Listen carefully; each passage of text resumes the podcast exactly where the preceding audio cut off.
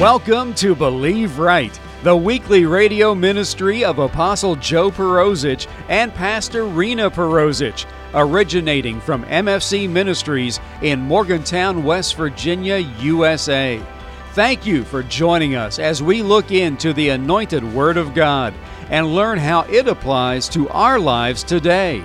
Jesus is alive and is healing, blessing, delivering, and changing lives, all through placing faith in Him, taking in God's Word, and beginning to believe right for all areas of our lives. Now, here's this week's broadcast. Now, remember, people think because they controlled it, they won. And see, I know that that's not true. You can't get rid of unbelief by an argument. You get rid of unbelief by the Word. You can argue all you want, but unbelief will not leave. And a lot of people, you know, if they don't agree with you, they'll go make some phone calls till they find somebody that agrees with them. They will. They'll start out, I was just thinking about you. Yeah, yeah. You know, you know what happened to me today? You weren't thinking about nobody. You got a smoke screen for somebody to get in agreement with you know what you know is not right. You just try to find a nice diplomatic way to do it. But it's not true. Anyway, so when the pressure's on, they become carnal and become opponents. You know that's Pharisaical, right? That's what the Pharisees did to Jesus. When they did not want to change, they became critics of a man that raised the dead, fed the hungry, clothed the naked, healed the sick. I don't know how they did it, but they did. A guy that never sinned was no good. They did it. Jesus never sinned. He was the Son of God, God incarnate, and did all the miracles and was compassionate to the fatherless, the widows, merciful to women caught in adultery. I mean, he was, you talk about the model of God. And the Pharisees who didn't want to change killed him. Pharisee criticism. When people don't want to admit they're wrong, you got to be wrong. I mean, that's it in a nutshell. When they don't want to admit they're wrong, then you, somebody got to be wrong. That's why you notice Jesus didn't negotiate. He was hard on the Pharisees, but he didn't negotiate with sinners. He helped sinners. The, the Pharisees he got in conversations with. Anyway, so we do not want to be Pharisees, do we? Everybody say, I don't want to be a Pharisee. I don't want to be religious. I don't want to have a religious spirit that criticizes everybody. I repent of my criticisms against God and against people in Jesus' name. Amen. It can only be dealt with by the Word. You guys know this scripture, Romans ten seventeen. So faith comes by hearing and hearing by the Word of God. You can't negotiate unbelief out of somebody's life. It just doesn't work. The only thing that'll get them out of unbelief is the Word. If they won't read the Word, you can read it to them and they won't care. If, they, if they're not interested enough to go look for themselves, how are you going to get it in them? You know, the, the hunger for the Word, I will say this. The hunger that was in the seventies and eighties where people just talked Word, if you was a what they called word churches. That's all they did, man. You couldn't get in a conversation without somebody talking about the Bible all the time. It was word, word, word, word, word. Matter of fact, when, when I went to Africa, the greatest two hours of my life for a long time was sitting in the presence of an eighty-year-old man that looked like he was fifty and him talk about the Word. It was a highlight of my life almost to sit there and see such power and anointing and the glowing face of a man that's walked with God all them years, and all we did was discuss Scripture. And he was smiling, I was smiling, Doctor John was smiling, we was all smiling because the presence of God came because everybody wanted to hear the Word. Nobody had a point to prove. Nobody had a religious argument. We just got excited about the Word. We had the Word in common. And God loves that atmosphere. I told you this many years ago. The first time I ever went anywhere with Doctor John and Rebecca, we went to the T V station, W L Y J.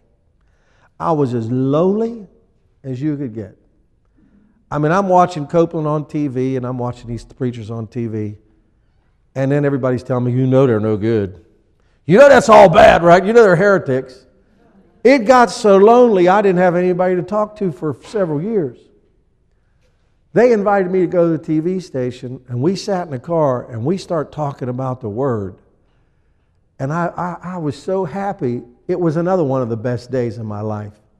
I told them when I left, I said, this is the best day I've had since I don't know when. Because all we did was talk about scriptures. The Word. The Word has to have preeminence in your life. And when you meet somebody that has faith, another person that has faith, it's exciting. It's exciting. It's really bad when you get around somebody that's full of unbelief, because then you have to almost go down to talk to them.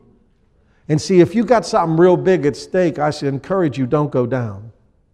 Like if you got an illness, don't go down. If you're going broke and you're facing bankruptcy, don't go down. If the divorce papers are coming, don't go down there, because you can't go down there and still win those fights. You got to go up, and if you have to separate, you separate, not because you're mad, not because they're no good, but for your own sake, put your life mask, put your oxygen mask on and don't take it off. Amen. So you survive the skirmish. You know, I, I love people, but I only engage at the level I can survive. Did you hear that? Yeah. I love people, but I can only engage with them at the level I can still breathe. You can only do so much. And after that, the, the real church motto is to have more pastors to take care of those people. That's the motto. It's in the Bible. You know, Moses, ten people. God had him break it down to ten people. So if a truth's known, a healthy church has multiple pastors that shoulder responsibility for people. So really, that, that's the biblical pattern. And the, and the cathedral motto has had all them people. And all the pastors get, how many pastors get burned out, leave ministry, have all kinds of problems, their kids leave, their kids hate God, they hate church, because it was all out of balance. It messes up their family, and how can you help somebody's family when your family's messed up? It just doesn't work well. It's tough enough to fight the devil and all of his wiles and all the things he wants to do. You got to keep yourself healthy enough to navigate all those things. Is anybody with me here? You can have, you don't have to be no preacher. You can be, have a regular job, and that's hard to do. You know, to balance your life, to take care of your kids, your family, your cats, your dogs, your aunts, your uncles. The Bible says honor your mother and father. How about that? You got to have an element in your life that honors your parents, which means you got to have time to go see them and take time for them. Do you realize all the things you got to learn to balance out? And see, that takes trust to do that, which is, which is going to be a part of this message here. Anyway, description of faith. God's Word translated for faith in the New Testament, and I hope I say this right. You know I'm not a Greek scholar. It's P I S T I S, pistis is what how I would say that. If it's translated, in its translation, it means assurance, fidelity, and belief. To me, fidelity being the key word. Fidelity is, to me, is, is almost everything. If you have a wife or a husband, they can make a lot of mistakes, but if they're not, they're not fidel, they're not faithful to you, that's a different topic. You can put up with them, I've heard me say this before, you can put up with them not putting their shoes away, tripping over their shoes every day. You can put up with them not putting the toothpaste away, but you can't put up with them sleeping with somebody else. Fidelity is everything. Fidelity is everything. And it's like God. God can put up with all the things you don't know and all the things you're not good at, and He's okay. He just don't want you to worship other gods. He wants you to be faithful to Him. So faith has fidelity in it. If you flirt, you're not faithful, you're not going to get what's in the covenant. Fidelity. God is a faithful partner, I can tell you that. Okay, we're, we're used to people that haven't been faithful. Okay, they can't be trusted. And soldiers impress me so much, because the ones that have been in firefights together or know what the other one has been through and relied on somebody else to cover their back, really, and not leave, not hide, and not run away. There's a camaraderie there that you just can't get anywhere else. I've never seen it anywhere else. I've never seen it anywhere else than in that life or death situation where people don't leave and they stay together. That's what I'm talking about. People I, I mean, I, everybody's been left by their mother, their father. You know, everybody's left somebody or molested somebody. Please just forgive my being so blunt. It's disgusting how many people have been abandoned, betrayed, and it's awful. It's awful.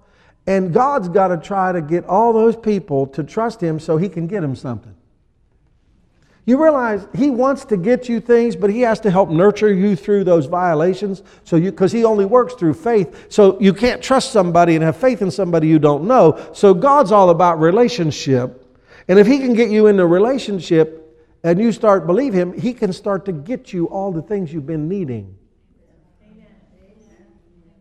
So that's why I always tell people, if you haven't, if you haven't worked out anything, work out your relationship with God first.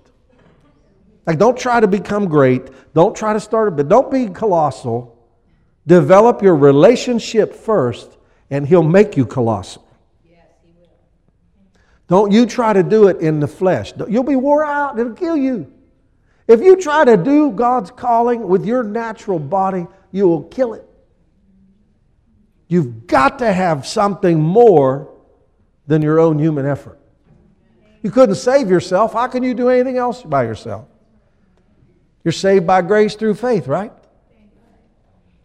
So uh, we got to just settle it. Everybody's been abandoned by somebody today, and I don't. I could go anywhere with that. I didn't understand, but there's so many things I don't understand now when I look at the way people abandon people. It's hard. To, it, it really mars the image of God. God's not like that. I'm telling you this morning, right now. God is not like any of those, your mother, your father, your uncle, your, your boss. He's like none of those. Don't you ever put God in that box for your sake. He wants to be believed, because he, when He's believed and honored, He's showed Himself strong for you. I don't care who left you, He can take care of it. I don't care who abandoned you, He can fix it. I don't care if nobody supports you, He will support you. He wants fidelity. He's not unfaithful. He shows Himself faithful even when we're not. So to me, faith, my faith is in the, I, I'll tell you the truth, my faith is almost all relational. I trust Him. That's it. Apostle Joe Perozich and Pastor Rena Perozich pray that you have been blessed by this week's Believe Right broadcast. In chapter fourteen and verse six from the book of John, God's Word tells us that Jesus Christ is the way, the truth, and the life, and that no one comes unto God the Father by any other means than through accepting, believing, and confessing that the shed blood of Jesus has cleansed them of their sins, and that He truly is the risen Savior and Lord of their life. For more on the gospel message of Jesus Christ, you can log on to our website at w w w dot m f c ministries dot net. There you can listen to older radio broadcasts and view our weekly television broadcast, along with finding out more about Apostle Joe Perozich, Pastor Rena Perozich, and M F C Ministries. That website address again is w w w dot m f c ministries dot net. If you wish to contact us for prayer or ministry information, you can call us in the U S at zero zero one three zero four two nine two seven two eight three. That number again, zero zero one three zero four two nine two seven two eight three. Or write M F C Ministries, three hundred Highland Avenue, Morgantown, West Virginia, two six five zero five, U S A. Join Apostle Joe Perozich and Pastor Rena Perozich again next week at this time, here on this station, for another time in God's Word, which, when applied to our lives, will enable us to believe right.